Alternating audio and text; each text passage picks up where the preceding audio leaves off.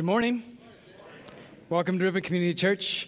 My name is Sam. I'm one of the pastors here, and it is Memorial Day weekend. Tomorrow, as a country, we honor those who have lost their lives in service to this great country. They fought and perished in service to a set of ideals. A set of ideals that permits us and others to gather freely and worship in a way we choose. This is no small thing. Which is why we take a moment and say, Thank you. We remember. And we pray we live up to those sacrifices. We're in a series right now called What Would Jesus Say? And over the last month or so, we have talked about what Jesus would say about a number of different things about himself, about faith, about heaven and hell, even about money. Uh, this morning, we finish out the series by talking about what Jesus would say about politics. And if today is anything like cable news, we will leave here all hating each other. The topic of politics, it's kind of like a jack in the box, right? Somebody walks into the room, they start talking about politics, and everybody gets a little nervous. They're wondering what's going to happen, who's going to say what, and eventually, over a little bit of time, somebody says something a little bit crazy, and everybody gets a little bit frustrated. And ah! Right? That's basically politics in a nutshell. It goes into a room, and somebody is angry and frustrated, and somebody leaves upset. That's politics. That's the topic of politics for most of us right now. It gets a bad rap, though. I should know. I actually was very interested in getting into politics when I was younger. In high school, I went to uh, basically a democracy camp called Badger Boys State. And so I spent a week there doing democracy stuff, whatever. It was very interesting to me. I liked it a lot. I was interested in it. I was so interested in it that I was like a vote or two away from going to uh, Boys Nation, which is another week long democracy camp in D.C., but I missed it. Uh, later that year, in my senior year, I, I, was in a class called We the People, where you go down to the state capitol, present on different topics about the Constitution in front of some judges, and it's a competition. It was, it was really fun. I really enjoyed that, so much so that in college I ended up taking some political science classes. Uh, I ran for office. Again, I lost by a couple votes. It's like someone was trying to tell me something. Uh, and then I ended up getting a degree in something called rhetoric, which most people call communication. But in that degree, we actually studied a lot of political speeches. It was something I was interested in. I studied. I liked knowing more about it. Now, obviously, I did not take that route. But when we talk about politics, especially what Jesus says about politics, I get interested.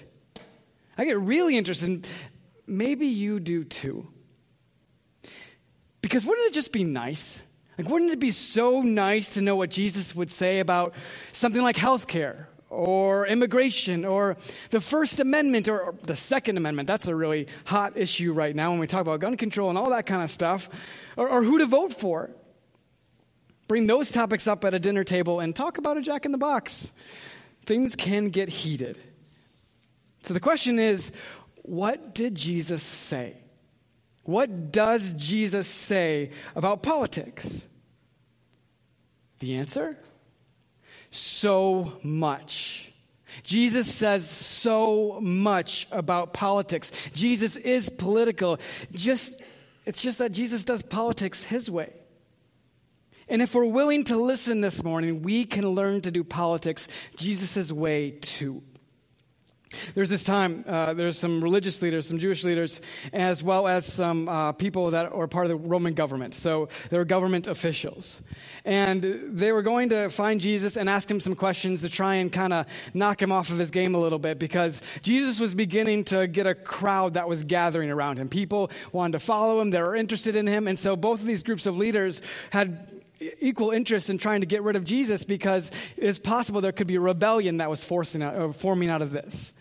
And so Jesus is there and he's talking to these people and teaching, and, and these religious leaders and government officials come and they begin to ask Jesus a question. And their question for Jesus is Hey, hey, Jesus, uh, is it right to pay taxes to Caesar? This is a bit of a difficult question because the Jewish leaders would have been like, we don't really like Roman rule. We should maybe not pay taxes. While the Roman officials are like, hey, you got to pay taxes. This is the way it is. And so there really was not a right answer to this question. Jesus knows this, and so he answers a Jesus way. And says this in Matthew 22 Here, show me the coin used for the tax.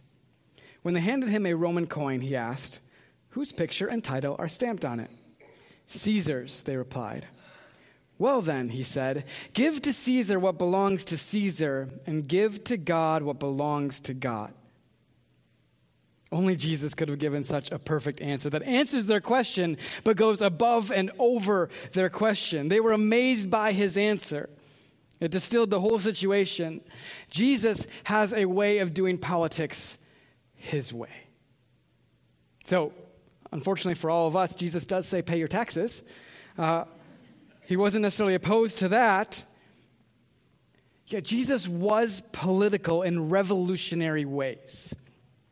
If you read through the, the New Testament, Matthew, Mark, Luke, and John, there's this phrase that gets used over and over and over again. Uh, it's the phrase, the kingdom of God and the kingdom of heaven.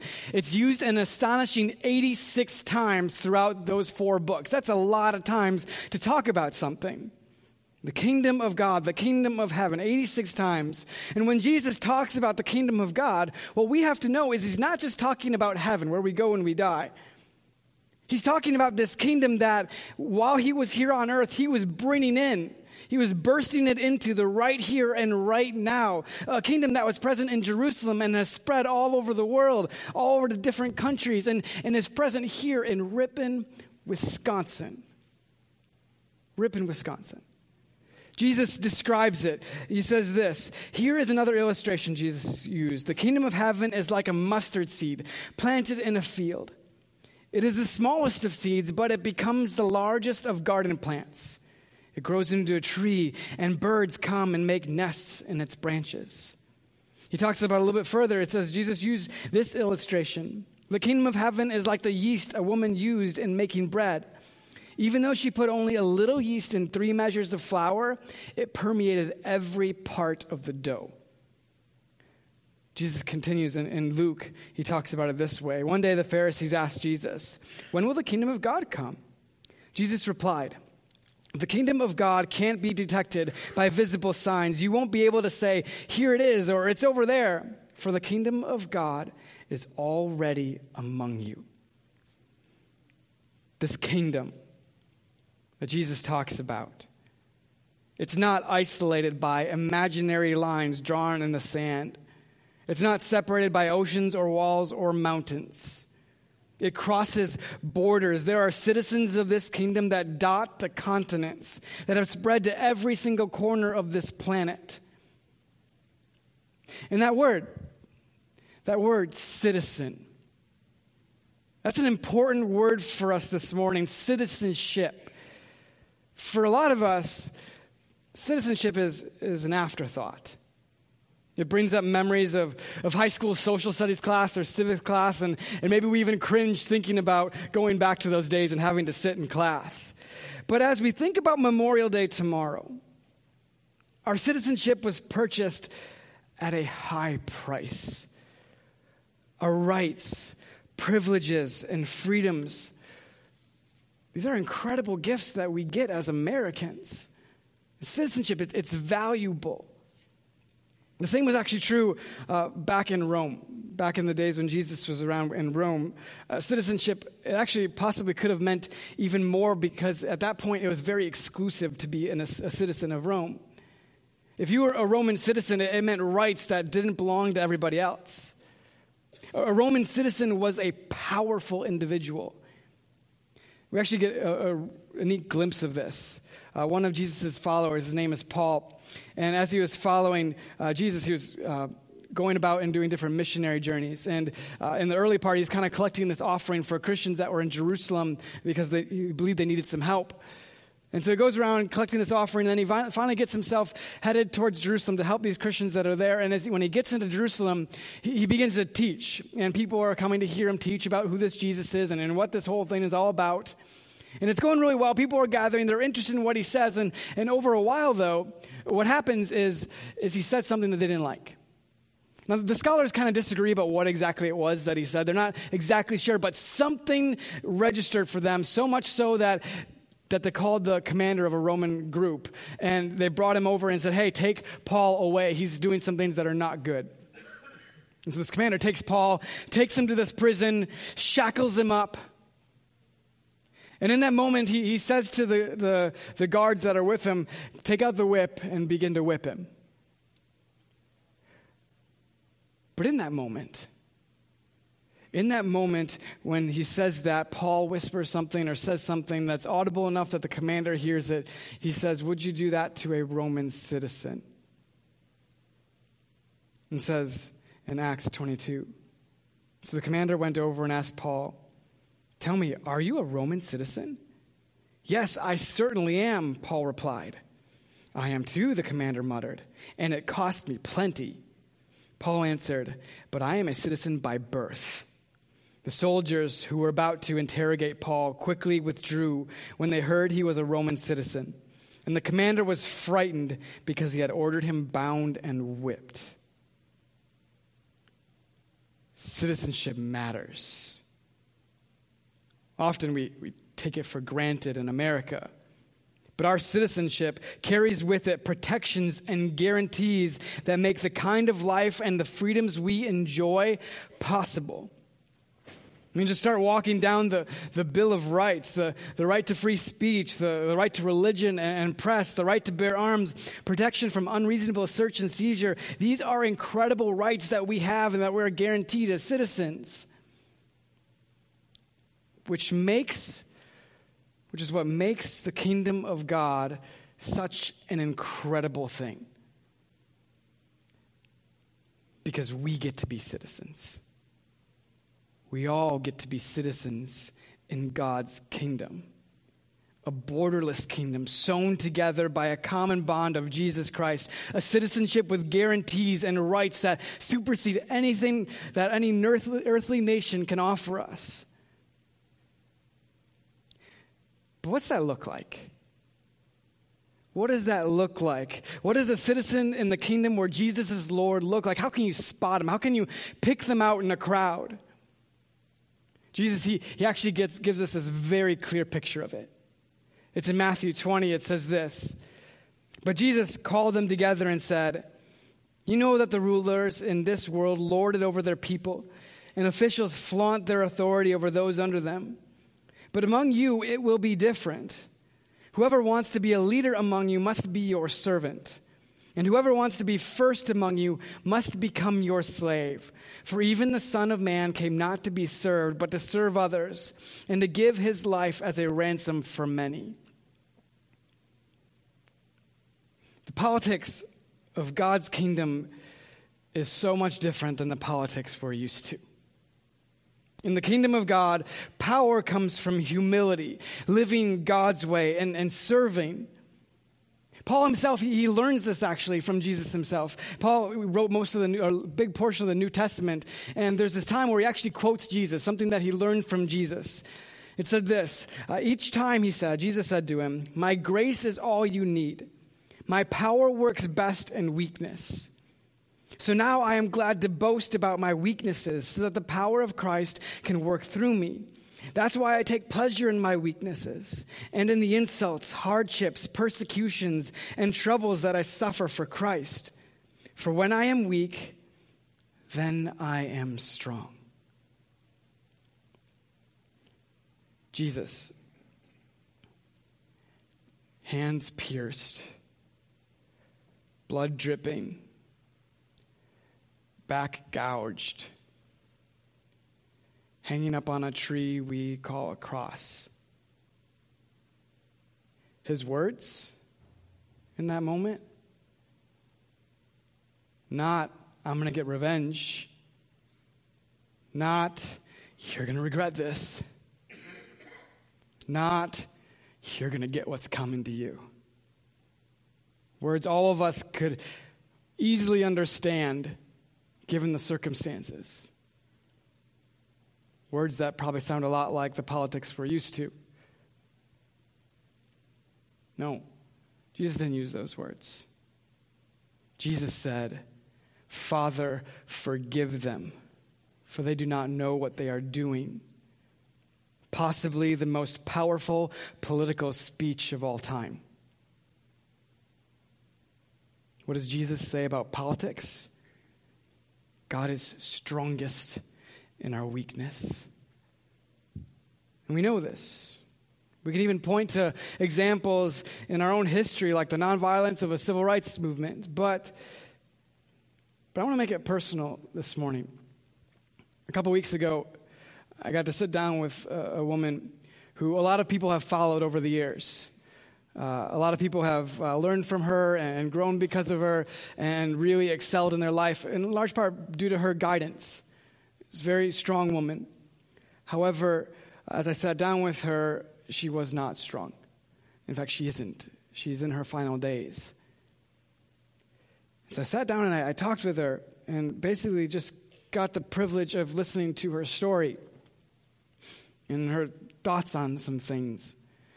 And here this woman is, weak and frail, quiet words. And yet, for me, as I listened to her, those words carried power. Those words were, they changed me. They changed what I thought about life, what I value, I was really worried about something that day, and I, I, stopped being worried about it because, hey, there are only certain things that matter in your life when you're at the end of it. So maybe start thinking about those things now. Those words mattered and they were powerful. I hung on her every word. Your life, it, and your view of your life, your idea of your life, it can, it can shatter it can shatter when someone slows down in their weakness with humility and grace and says the hard thing, the true thing about what really matters in life. That's what the politics of Jesus looks like. Jesus is political, he just does politics his way. And if we're ready and, and if we're willing to listen this morning, we can learn to do politics His way too. I want to be clear about something. God does not have a political party. You cannot put God in a box and say an entire party platform is how God would vote. You cannot say God is a Republican, a Democrat, a Libertarian, a Socialist, or what have you. Have you ever heard the phrase uh, God and country? Raise your hand. Yes, God and country. I think God comes first for a reason, because God is the head of country. Then how many of you have heard party, or uh, excuse me, country over or party? Country over party? Have you heard that before? That's a phrase that some people use every once in a while. In the end, when things get tough, like if there's, there's this really big challenge that we, we need to meet, country always comes over party. And I think that's right, right? Like this is how it should look God over country over party. Party is kind of our opinions, our ideas of how things should be run. In the end, though, we're one country. We, are together. We're together in this. We're all at, we have something at stake. But above all else, God's in control, so we should look to Him for everything. When you turn that upside down, when it's party over God and country, you stop worshiping God and begin worshiping a God of your preferences. When the party's the most important thing, you've now made God a slave to it. You cannot put God into the box of a political party. When Jesus asked whose picture was on the Roman coin and then said, Give to Caesar what belongs to Caesar and give to God what belongs to God, he was painting a very vivid picture for us. That coin was given a picture of Caesar by Caesar. But it exists because God made it possible for it to exist. So maybe you're sitting there this morning and you're thinking, man, I really thought he was going to tell me who Jesus would tell me to vote for. It would be nice, right? Democrat, Republican, third party, who, who should I vote for? Isn't it obvious? Haven't I been clear enough? Your vote should be for Jesus. And I know that's the corniest bumper sticker ever. But I'm serious. When you vote for Jesus with your life, you become a citizen of the kingdom of God. Now, right here, right now, it's here with us. and forever into eternity with all the authority, all the guarantees, and the privileges that go along with it. You are free. You have purpose. A vote for Jesus with your life, it, it changes your life. It not only changes your life, but it changes the lives of the people in your life, those around you. It changes the lives of the people in your community, and so on and so forth. It could be one of the best acts of citizenship you could ever muster. To become a citizen of God's kingdom, to be a dual citizen, to have dual citizenship, to be a citizen of God's kingdom, but then also a citizen of the United States of America. Both powerful both available to us at the cost of life. One far more important and powerful than the other. And as we await the day when, when finally God's kingdom is, is what we're living in, where it's completely and utterly God who is in control and, and, and we're living in that kingdom, when that comes, as we await for that day, our dual citizenship means we still have responsibilities now today. I came across this verse this past week. It, it comes from Jesus' final prayer for his followers. He, he's praying for his followers before he ascends into heaven. And, and so he prays for his disciples, but in there he also prays for everybody who will ever follow him in the future, which means us. He's praying for us. And as he prays for us, he has this line in there, this one sentence that I think is so pertinent to what we're talking about this morning. It says this in John 17, 15 I'm not asking you to take them out of the world, but to keep them safe from the evil one. I'm not asking you to take them out, but to keep them safe. As followers of Jesus, citizens of God's kingdom, we're not called to run away or retreat from the world. We're not called to find ourselves in these little pockets and corners, protected and isolated. No, we're called to engage. Engage the world. We're called to be dual citizens, present in the world and trusting in God's protection from the evil one. And because we can trust that protection, being even more bold because of it. We've been given talents, resources, and faith that values what God values. So, as you consider who to vote for, what to think about health care or immigration or the First and Second Amendments, let Jesus inform you. Not a party platform Read what Jesus says and let Him guide your thoughts. Don't let some person who's, who's trying to get your vote tell you how to think about something. And definitely don't think about somebody who's on a TV screen behind a desk tell you how to think about something. And definitely don't listen to me and tell, let me tell you how to think about something. Go to Jesus. Read what Jesus says. Then decide. Be open to how He might change you. Then decide. Be a good citizen. Follow Jesus. Vote for Jesus with your life.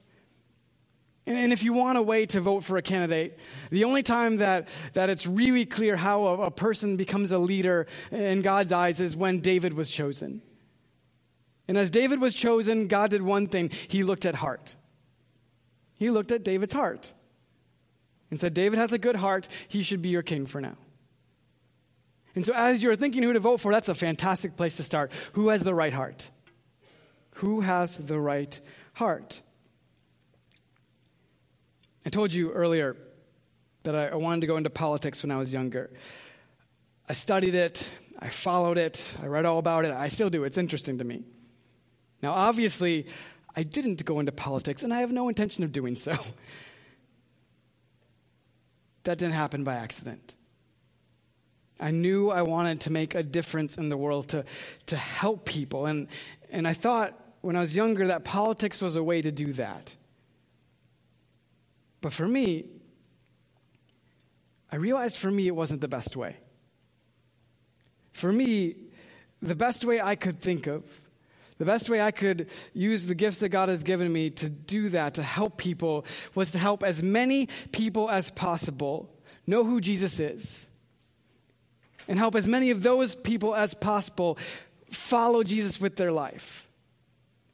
Because I think that, even in a small corner of the world like Ripon, Wisconsin, can have powerful implications for people's lives changing in the most amazing ways. I felt like it was my duty, a calling, If you are a, God, a, citizen of God's kingdom, if you believe in and follow Jesus, you have a calling to, and a civic duty, if you will, in God's kingdom. That citizenship comes with tremendous privilege, it comes with tremendous responsibility. You can be political, just don't play politics by the rules you see on TV. Play by Jesus' rules. And the stakes? The stakes have never been higher. I don't know if you know this or not, but uh, Memorial Day, it actually began as a response to the Civil War. It came as a response to a time when our country was quite literally torn apart where 620,000 soldiers died between both sides. More Americans died in the Civil War than died in both world wars, Korea and Vietnam combined. Proportionally, if you like compare total populations to what they are today, that number would be 6 million people. 6 million people. I was told between services that the population of Wisconsin is 5.8 million. Our history teaches us that hatred escalates at unbelievable rates when given enough fuel. Today's politics can feel like a raging grease fire with fuel to spare. Like a grease fire, blowing on it and dousing it with water does very little to put it out. It can even make it worse.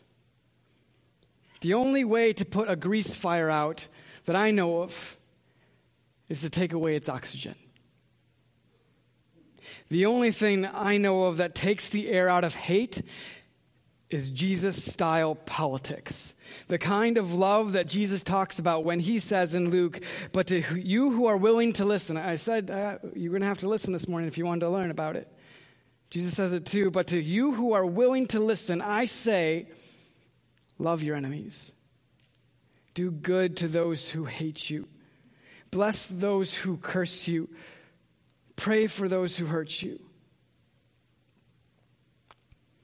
What if we lined our politics up with Jesus?